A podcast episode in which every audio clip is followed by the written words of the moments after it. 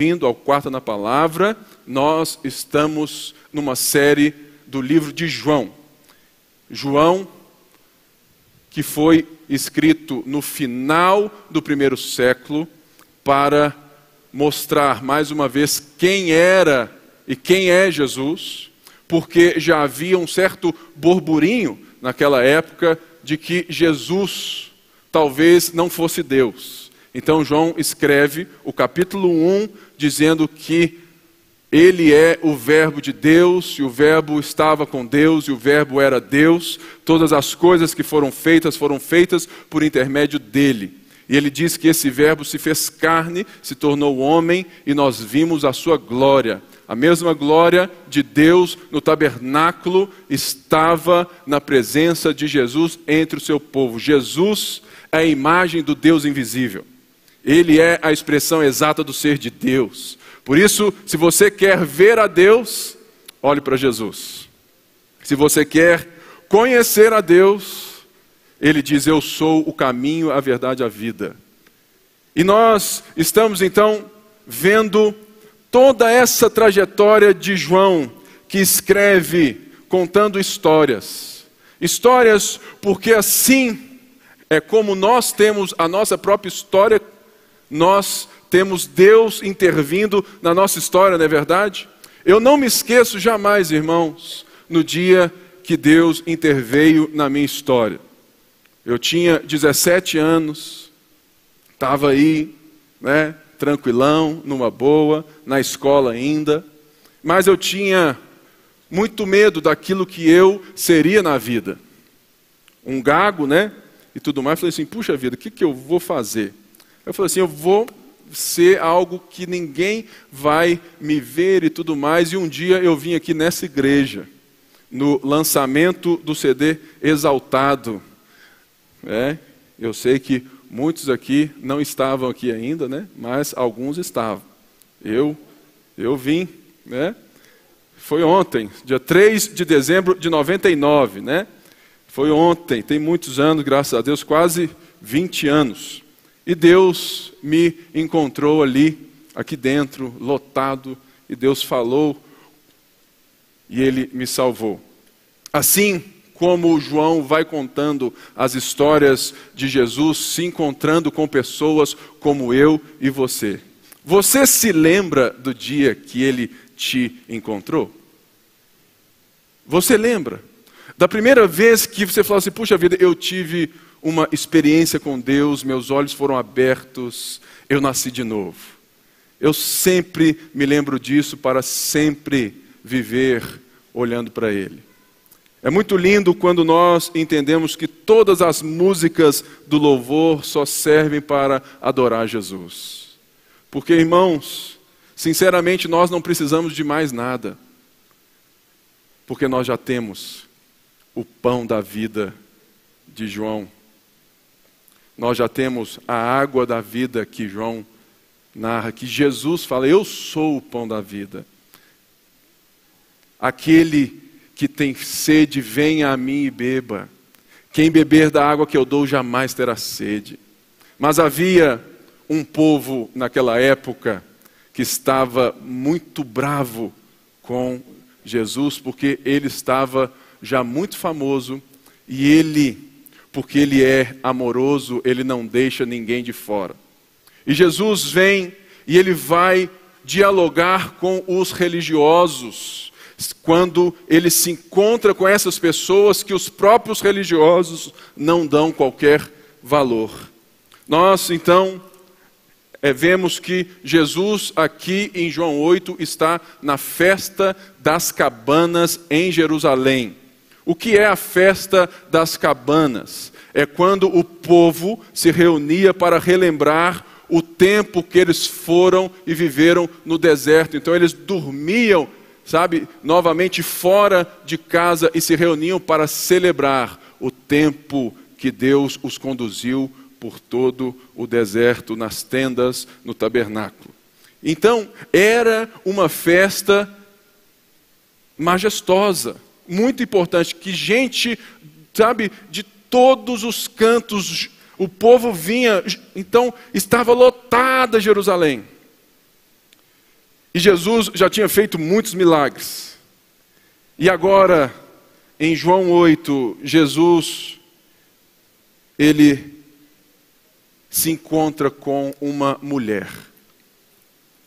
Essa mulher é muito parecida e ela é talvez um algo que, que é para a gente hoje que vai nos nortear na nossa postura diante de juízos daquilo que estamos fazendo em momentos de eleição. É impressionante, irmãos, como que nós cristãos nos levantamos e perdemos a comunhão com tantos outros irmãos por causa de ideologias partidárias. E a gente vem com um discurso de que o meu lado é certo, o outro lado é certo. Eu tenho certeza que aqui nós temos irmãos diversos. Mas, o que mais interessa para nós é justamente entendermos o tempo de Deus na nossa vida e o tempo de Deus na história. E aqui, Jesus estava se revelando como o Filho de Deus. Mas os religiosos, porque eles creem que, que eles já conhecem a Deus, que eles já sabem tudo, eles estão sendo confrontados pelo ensino de Jesus, justamente porque Jesus estava desmascarando a consciência, o coração daqueles homens. Sabe por quê, irmãos? E João Lucas, Mateus e Marcos tratam muito disso. Jesus nunca teve problema com o pecador. Aprende isso. Jesus nunca tem problema com pecador. Jesus só tem problema com gente religiosa. Por quê? A religião, ela constrói muros e não pontes.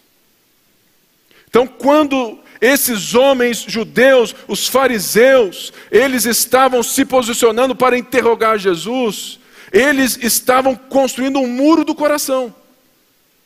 E nesse fato aqui de João 8, nós vamos ver que, interessantemente, muita gente acha que Jesus é grosso com é com esse povo. Mas sabe, quem ama faz o que for necessário para abrir os nossos olhos, não é verdade? Eu tenho dois filhos, o Henrique de sete e o André de quatro. São pecadores. Não é verdade? Se você acha que, ah, meu filho nasceu puro, esquece essa. A Bíblia diz que todos pecaram e destituídos estão da graça de Deus. Eu vi meu filho pecar mamando no peito da mãe dele, enrolando ela. Ou seja, os nossos filhos precisam de direção, de disciplina, de correção. Precisam que o nosso amor não seja um amor que tolera, mas que norteia. E é isso que João 8 vai nos dizer em uma história eletrizante. Aí vamos ler aí. João 8, a partir do verso 1. Jesus foi para o Monte das Oliveiras. Ao amanhecer, ele apareceu novamente no templo onde todo o povo se reuniu ao seu redor. E ele se assentou para ensiná-los. Os mestres da lei e os fariseus trouxeram-lhe uma mulher surpreendida em adultério. Fizeram-na ficar em pé diante de todos e disseram a Jesus: Mestre, essa mulher foi surpreendida em ato de adultério. Na lei, Moisés nos ordena apedrejar tais mulheres. E o Senhor, o que diz? Eles estavam usando essa pergunta como armadilha, a fim de terem uma base para acusá-lo. Mas Jesus inclinou-se e começou a escrever no chão com o dedo. Visto que continuavam a interrogá-lo, ele se levantou e lhes disse: Se algum de vocês estiver sem pecado, seja o primeiro a atirar pedra nela. Inclinou-se novamente e continuou escrevendo no chão. Os que o ouviram foram saindo, um de cada vez, começando pelos mais velhos. Jesus ficou só com a mulher em pé diante dele. Então Jesus pôs-se em pé e perguntou: Mulher, onde estão eles? ninguém a condenou? Ninguém, Senhor, disse ela. Declarou Jesus: Eu também não a condeno. Agora vá e abandone a sua vida de pecado. Falando Jesus novamente ao povo, Jesus disse: Eu sou a luz do mundo. Quem me segue nunca andará em trevas, mas terá a luz da vida. Jesus havia acabado de terminar uma grande discussão aonde Nicodemos veio numa certa defesa dele e eles, os religiosos, no dia antes haviam xingado até mesmo o próprio Nicodemos, que era do partido dele. Por quê? Porque eles estavam revoltosos, eles não queriam, eles queriam prender Jesus de todo jeito. E o texto diz que Jesus foi para o Monte das Oliveiras. Jesus não foi para casa. E Lucas nos ensina muito bem o que Jesus fazia nas madrugadas. Você sabe o que? Jesus orava. Enquanto o texto diz em João 7, 53, então cada um foi para a sua casa. João relata que Jesus, porém, foi para o Monte das Oliveiras. Muitas vezes na vida, a gente necessita aprender a perder o sono para ganhar sabedoria. Eu adoro dormir tarde e adoro acordar cedo. Sabe por quê? porque existe um sentimento em mim de que os momentos da noite podem ser va muito valiosos à minha vida. E Jesus entendia isso. E se você ler Lucas, você vai ver que Lucas apresenta Jesus como o filho do homem que orava a Deus o tempo todo. E provavelmente Jesus estava e tinha passado a noite em vigília. Bem cedo ele voltou para o templo, para o pátio externo do templo, aonde era muito comum que rabinos tivessem os seus grupinhos. E Jesus estava lá num canto ou bem próximo de algo e a turma se reuniu de novo. Muitos falaram assim: Ó, oh, Jesus chegou, vão lá ver o novo babado. Vão lá ver a confusão, porque é impressionante, irmãos, como tem gente que gosta de caos, como tem gente que gosta do, de ver o circo pegar fogo, não é verdade? Eu fico impressionado com a nossa capacidade de ver tragédias, desastres e brigas e tirarmos o celular e fazer um vídeo ao invés de estendermos as mãos. É impressionante que para toda tragédia hoje no mundo existe um vídeo na internet. Né? Não tem assim? É impressionante.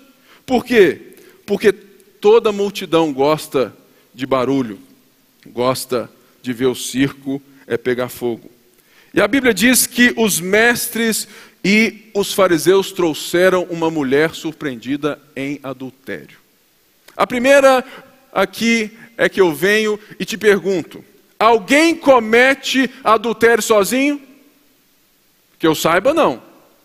Deuteronômio 22 diz que aqueles que cometeram adultério devem ser mortos, o homem e a mulher.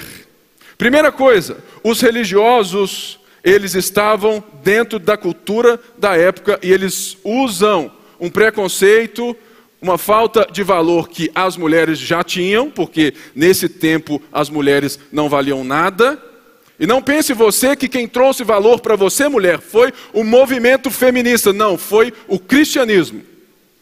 Foi a Jesus que trouxe as mulheres e deu a elas o seu devido lugar. E nós vamos ver isso no texto com o termo que Jesus se refere à mulher. É o mesmo termo que ele se refere à sua mãe. Mas, os fariseus trouxeram só a mulher. Nós também não temos muita certeza, porque apedrejamento na lei mosaica é para noiva. Se uma noiva não casada ainda for pega em adultério, a pena era apedrejamento. Mas o texto diz que eles trouxeram para que Jesus fosse testado, para que ele fosse colocado numa armadilha. E qual era essa armadilha? A primeira delas é a armadilha da lei. Por quê? Se Jesus respondesse que aquela mulher não deveria ser morta, ele estaria ferindo a lei mosaica que ele crê. E nós vemos que Jesus não fere, porque quando Jesus diz o primeiro que estiver sem pecado, atire a primeira pedra, é a mesma coisa que Jesus dizer, pode mandar a pedra, atira. Mas antes, saiba a consciência de estar sem pecado. O que Jesus faz é que ele não cai na armadilha de ferir e de ir contra a lei mosaica, que Deuteronômio 22, Levítico também diz que adultério é passível de morte. Mas, qual é o intento, o intuito do Evangelho de João e da vinda do nosso Senhor Jesus Cristo? Eu vim para que tenham vida. Eu não vim para condenar, mas para salvar. Porque quem não crê já está condenado. Ou seja, Jesus estava sendo pressionado para ser pego e ser desconsiderado como um grande mestre, porque as multidões estavam chegando, o povo estava crendo, Jesus estava fazendo a sua obra. E eles então tentam pegar Jesus na palavra de Deus. Eu não sei se você lembra de Mateus 4. O que está em Mateus 4? A tentação de Jesus. Como que Satanás tenta Jesus? Com a palavra. Deuteronômio também. Ou seja, toda religião que não entende que Deus veio ao mundo para ter misericórdia, para dar a oportunidade, para chamar de volta o povo do caos, ela é perversa ela é demoníaca, porque ela só traz um juízo que ela mesma não consegue suportar. Sabe por quê? Porque quando você exerce juízo sobre alguém, de acordo com a lei mosaica, você não pode se esquecer de que você está apertando o start e que, de alguma forma, a lei deve passar em revista a todo mundo, até você. E é esse o ponto que Jesus fala: aquele que não tiver pecado, sem pecado, aqui não é apenas sem um pecado moral, e isso é muito forte na nossa vida hoje, irmãos. Você pensa, e eu penso muitas vezes, que o pecado é o que eu faço, o que eu toco, e tem, sabe, uma lista de pecados. Isso vem de uma cultura do catolicismo, de uma mentalidade que o pecado é algo que eu faço e não algo que eu primeiramente estou totalmente inserido nele, porque todos pecaram, Paulo falou, estão destituídos da glória de Deus. Nós somos pecadores, o homem é carente do pecado, e somente aqueles que se reconhecem nessa condição que precisam de um Salvador.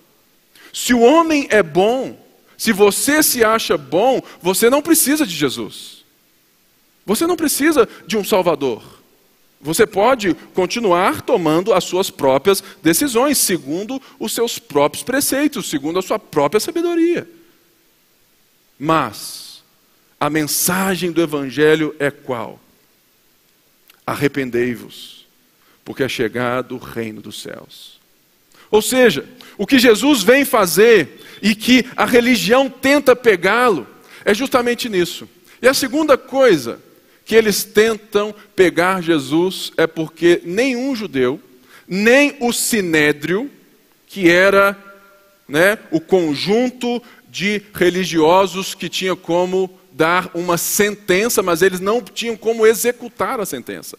Era proibido a um judeu executar sentença. Quem executava sentença era Roma. Portanto, que foram os romanos que executaram Jesus na cruz. A sentença veio de quem? Dos judeus. Eles montaram toda a casinha, mas quem pregou foi o soldado romano. Ou seja, se Jesus respondesse, se ele compactuasse com a morte dessa mulher, ele estaria violando uma ordem de Roma. É impressionante, irmãos, que quando a gente quer fazer coisa errada, a gente trama a coisa bem direitinho, não é assim? É impressionante. Quando a gente quer pecar, a gente não peca assim só de bobagem. A gente monta um plano. É impressionante quando alguém, quando é quando meu filho vai fazer algo errado ou já fez. É impressionante, a cara dele denuncia. Por quê? Porque ele não sabe planejar igual você planeja o seu pecado. E nesse momento, o intuito desses homens era matar Jesus, era prender Jesus, e eles estavam jogando pesado. E uma das coisas mais lindas é que Jesus, na sua resposta, ele traz não apenas uma reação, mas uma proposta. O grande problema do crente hoje é que ele reage aos insultos do mundo e aos insultos da religião. A gente quer responder todo mundo. E o nosso problema hoje é que nós muitas vezes estamos virando do lado dos religiosos. Nós estamos fazendo juízos sobre quem Jesus quer perdoar. Uma das coisas mais feias que eu vejo, principalmente agora, é vermos irmãos nossos defendendo os seus partidos e os seus homens e mulheres com tantas unhas e dentes, com tanto fervor que eu nunca vi antes as mensagens deles defendendo a mensagem de Jesus. Se você quer lutar por algo, querido, lute pela fé evangélica. E não em trazer juízo para quem já está morto. Eu gosto muito da frase do nosso pastor Márcio. O morto, ele já está morto e ele fede. O problema da religião é que ela quer bagunçar ainda mais a vida do defunto. Diferente de Jesus, que traz a verdadeira religião que traz o perdão, a nova chance. E Jesus responde algo maravilhoso: se alguém, se algum de vocês estiver sem pecado, seja o primeiro a tirar pedra nela. É muito interessante que ele escreve no chão, não é? E o texto não fala nada, o que, que ele fez e o que, que ele não fez. Mas eu gostei muito de lembrá-los de que em Daniel, Deus escreve em algum lugar, na parede. Quando Belsazar, rei babilônico, né, recebe uma mensagem de Deus. Sua vida foi pesada e achada em falta. Eu não posso dizer com certeza, nem talvez, que esse possa ser o momento de Jesus. Mas os momentos que Deus escreveu com o dedo na Bíblia, esse é um deles. E quando Jesus escreve, ele dá a pausa da consciência. Ele levanta, fala: olha, se você está sem pecado, atire a primeira pedra. Ou seja, Jesus falou: olha, você pode apedrejá-la, ela pecou, mas só quem tem a capacidade de exercer juízo. O problema nosso é que nós somos juízes de tantas pessoas e não pessoas que reconciliam pessoas. Quando Jesus volta e volta a mexer na terra, no chão, escrevendo o que eu não sei, mas Jesus mostra que o pecado não é um conjunto de regras, mas é uma consciência do coração que deve ser colocada na balança. Por quê? O termo grego sem pecado, ele não está dizendo somente de ações, ele está se referindo a desejos. Ou seja, o que Jesus está dizendo foi: olha, se vocês são tão bons mesmos, se vocês podem segurar, matar no peito a lei de Deus, pode atirar a pedra, mas não se esqueça, a mesma pedra volta para você. A mesma pedra da lei vale para todo mundo. E é nesse momento, irmãos, que os caras vão soltando a pedra. E pense no barulho da pedra, das pedras caindo. As pessoas indo embora. Sabe por quê? Porque Jesus não desiste nem de quem quer matá-lo. Jesus é tão amoroso, tão amoroso, tão amoroso, que ele usa de uma repreensão para trazer a voz da consciência às pessoas. Fala assim: olha, se você não é pecador, se você é como eu, pode atirar.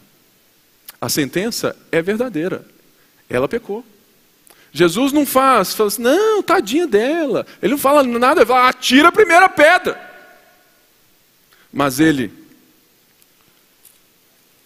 mostra que não somente aquela mulher era adúltera, mas que todo aquele que não vive segundo os preceitos de Deus é adúltero também, é idólatra e traiu o Senhor nosso Deus.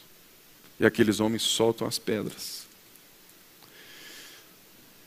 Eu não sei você, mas eu já vi muita gente sofrer igualzinho a essa mulher. Eu não me esqueço de um dia na escola. Eu estava, acho, na sexta série, lá no Pitágoras. Estava assim, tal na quadra. E um, e um cara, do nada, vem e cospe em mim. Do nada. E tinha gente próxima a mim, ali do lado. E você sabe o que, que aconteceu? Nada. Eu fui motivo de chacota. E eu é sempre fui. Por quê? É impressionante, irmãos, que tem gente que gosta de ver a desgraça dos outros. E Jesus não. Jesus gosta é de dignificar as pessoas na frente de quem só gosta de desgraça. Se você é alguém que ri fácil, muito cuidado, porque você é capaz de rir daquilo que Deus está chorando. Nós vivemos num tempo onde a religião evangélica está massacrando pessoas que Deus ama. Um exemplo básico, a turma dos homoafetivos. O nosso problema não é não aceitar, falar assim, não, pode vir, está tudo certo. A posição, se posicionar com algo que a Bíblia é muito clara é uma coisa, exercer juízo antecipadamente é outra. A gente esquece que antes da condenação, Deus sempre na história, sabe, Deus sempre trouxe graça. Leiam, irmãos, os profetas. Os profetas vêm justamente em tempos de podridão que Deus está falando: oh, eu estou te chamando de volta, volta, volta, senão vai dar errado, vai dar errado, vai dar errado. Ele falou: não, pode deixar que aqui está tudo tranquilão, está numa boa. O que deu errado.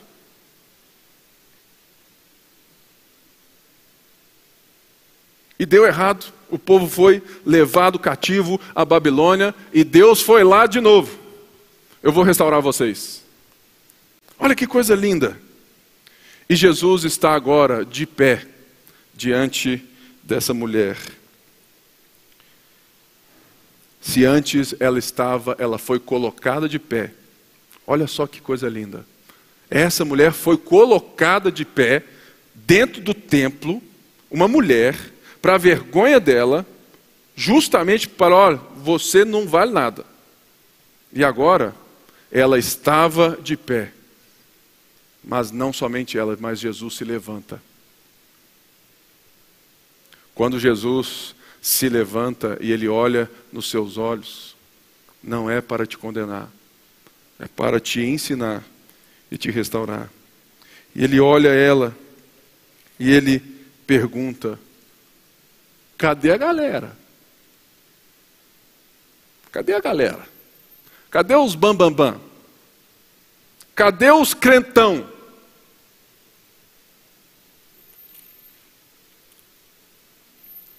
Mas ele usa uma palavra que, lendo assim, é, é fácil. Entendeu? Mas a gente não vê. Mas no grego ela tem muito sentido, que é mulher.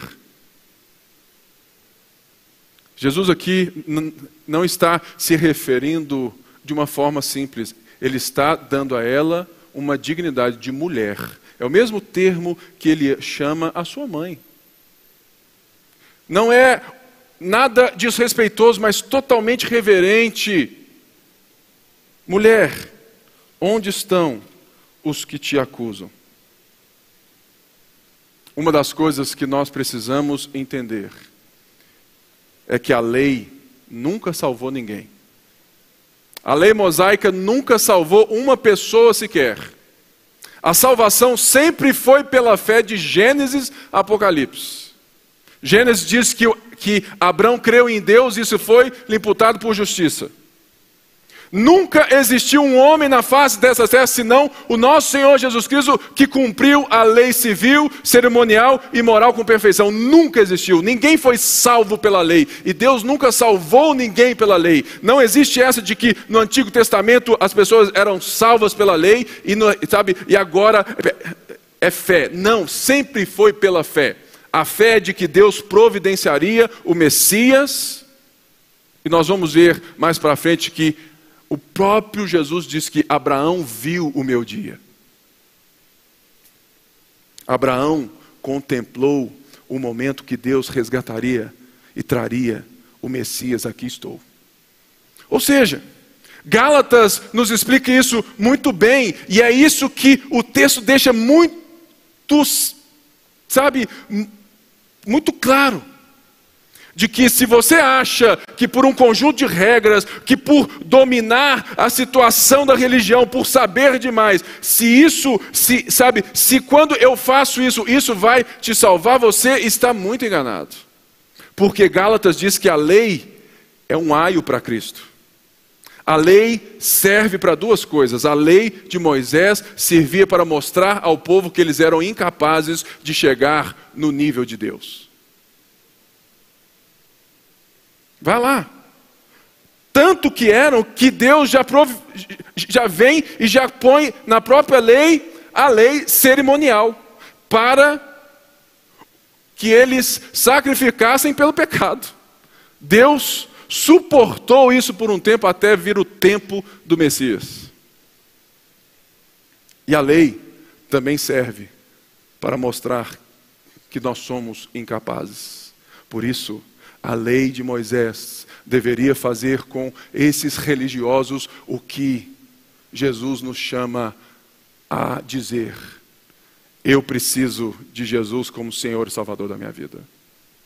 Quando eu entendo que eu sou incapaz de voltar até Deus, que eu sou incapaz de restaurar a minha vida por, sabe, eu reconheço, eu preciso de um Salvador.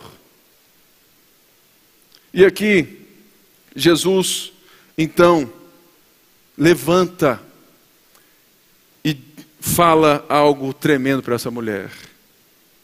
Eu também não a condeno. Mas ele não termina aí. Jesus não apenas passa a mão nela, sabe, fala assim: não, está tudo tranquilo, vai embora. Pode ficar de boa, não. Eu não a condeno porque não é chegado o tempo do juízo.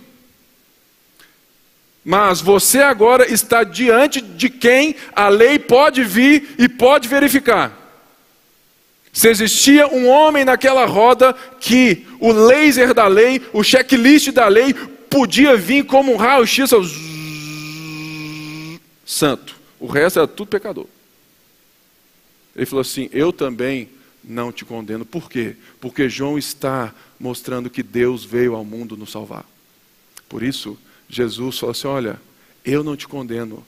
Antes eu estendo a mão de misericórdia, vá ou seja, retoma a sua história, retoma a sua vida, bola para frente, mas não peques mais.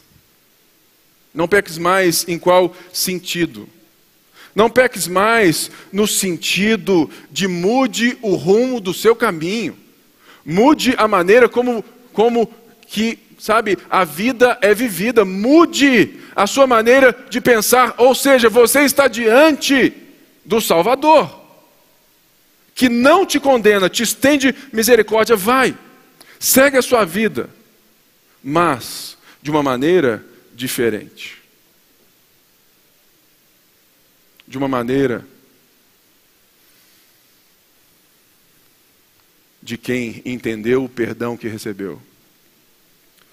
Né, muita gente é, vem para mim e fala assim: Pipe, se Deus ama todo mundo, se Deus não vai levar em conta muita coisa é que eu faço só porque eu digo ou eu, ou eu é, creio nele, por que então eu preciso viver de acordo com os preceitos de Deus? Por que da santidade? Se Deus me ama, se Ele já me salvou, e se Deus te salvou, não foi você, você não pode se, te, se dessalvar, né? Se foi Cristo que te salvou, você não pode falar assim, não, não, não quero isso mais não, porque Ele te salvou. Mas, o problema é que a santidade muitas vezes continua pelos preceitos da religiosidade. A gente continua vivendo em santidade nas igrejas, mas com um olhinho no peixe e um no gato. Ó, esse aí, crente pica fumo, hein? Estava na balada ontem. Me mandaram foto. Pastor, essa irmãzinha aí não, pastor. Sabe? Irmãos, a igreja não precisa de policiais, a igreja precisa de irmãos, de gente que reconcilia e não destrói. E a santidade, então, não pode ser um conjunto de regras que vai me fazer ser aceito por Deus, porque isso é impossível. Mas por ser aceito por Deus, por Deus olhar para mim, se levantar e falar assim: vá e não peques mais, por Ele me aceitar, por Ele ter vindo, sabe, por Ele ter vindo, se tornado um homem, está na sua frente, se revelando a mim e a você, pela gratidão de tamanha salvação que eu recebi, por isso eu vivo para Deus.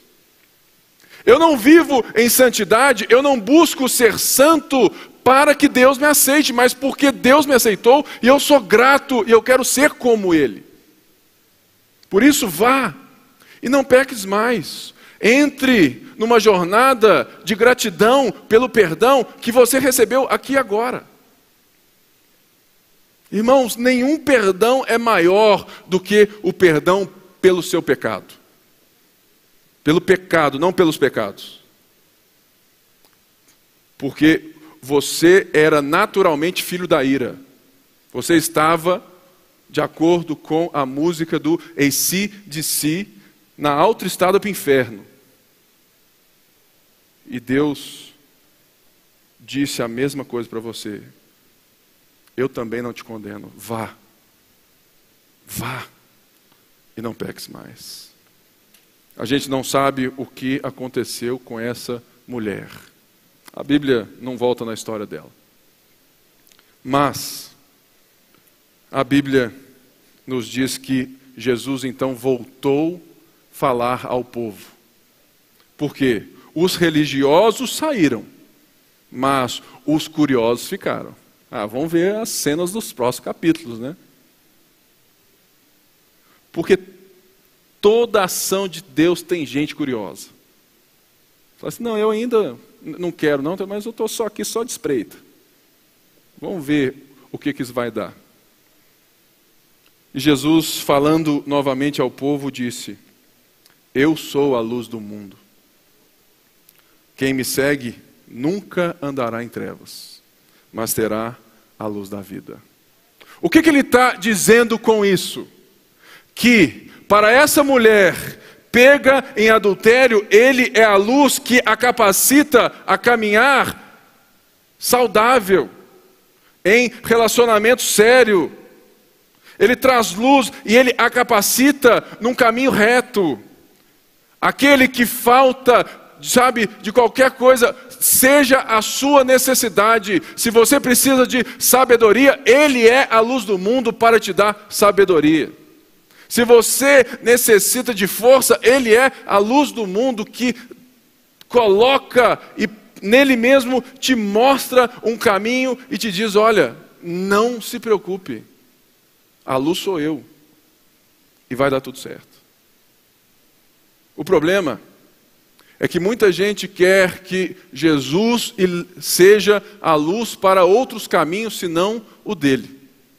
Jesus, joga a luz aqui, ó porque aqui tem um cara, tem um gatinho, tem um, sabe, tem um emprego, é, vai dar certo, Jesus.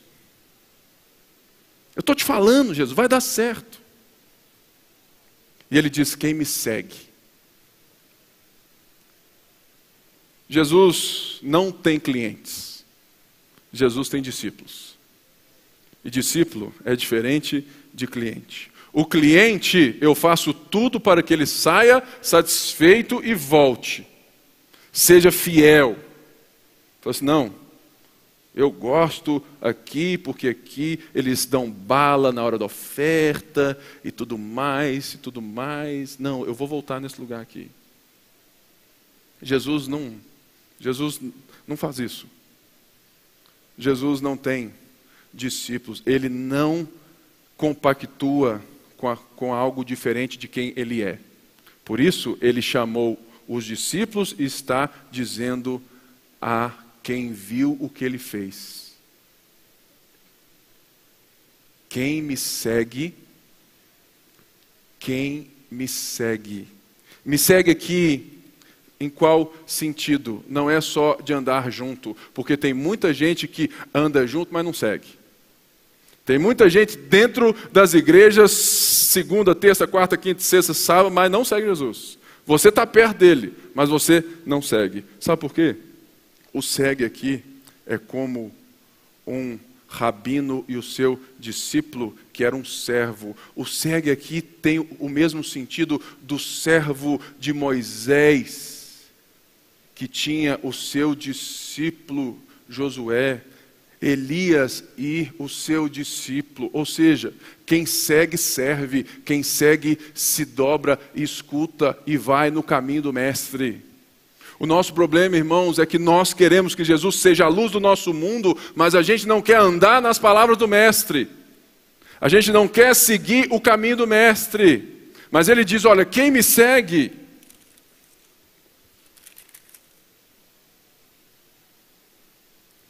nunca andará em trevas, mas terá a luz da vida. Isso não quer dizer, querido, que você nunca vai ter tempo ruim na sua vida. Sabe por quê? O grande problema não é a circunstância, mas a motivação do coração. Tem muita gente que já viveu e vai viver momentos muito difíceis na vida, mas quando a luz de Cristo guia o caminho de Cristo, a gente enfrenta as circunstâncias na luz e não nas trevas.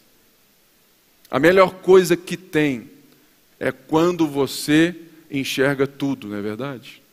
Eu já dei muito bicudo em porta de noite acordando para beber água. quê? Ah, não, já sei a estrada. Já bati muita cabeça na porta, já dei bico em coisa, já bati em tanta coisa.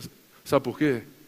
Porque quando eu acho que eu sou expert em me mover nas trevas, eu sou ninja, você vai se estrambelhar em alguma coisa, mas quando Jesus é a sua luz, ainda que você ande pelo vale da sombra da morte, não temerei mal algum, porque você passa pelas coisas, você caminha de uma forma diferente, porque você enxerga a adversidade, mesmo tendo que passar por ela, mas você está vendo e você está vendo que Jesus está com você. Eu sou a luz do mundo, quem me segue jamais andará em trevas. Jamais. Porque não existe treva maior. E eu fecho é com essa frase: não existe treva maior do que estar longe de Deus. Eu já vi muita gente nessa vida. Gente que tem muito dinheiro, parece que está tudo bem, mas em cinco minutos de conversa pastoral, o cara desaba na sua frente. Você fala assim: que? O mundo aplaude esse cara.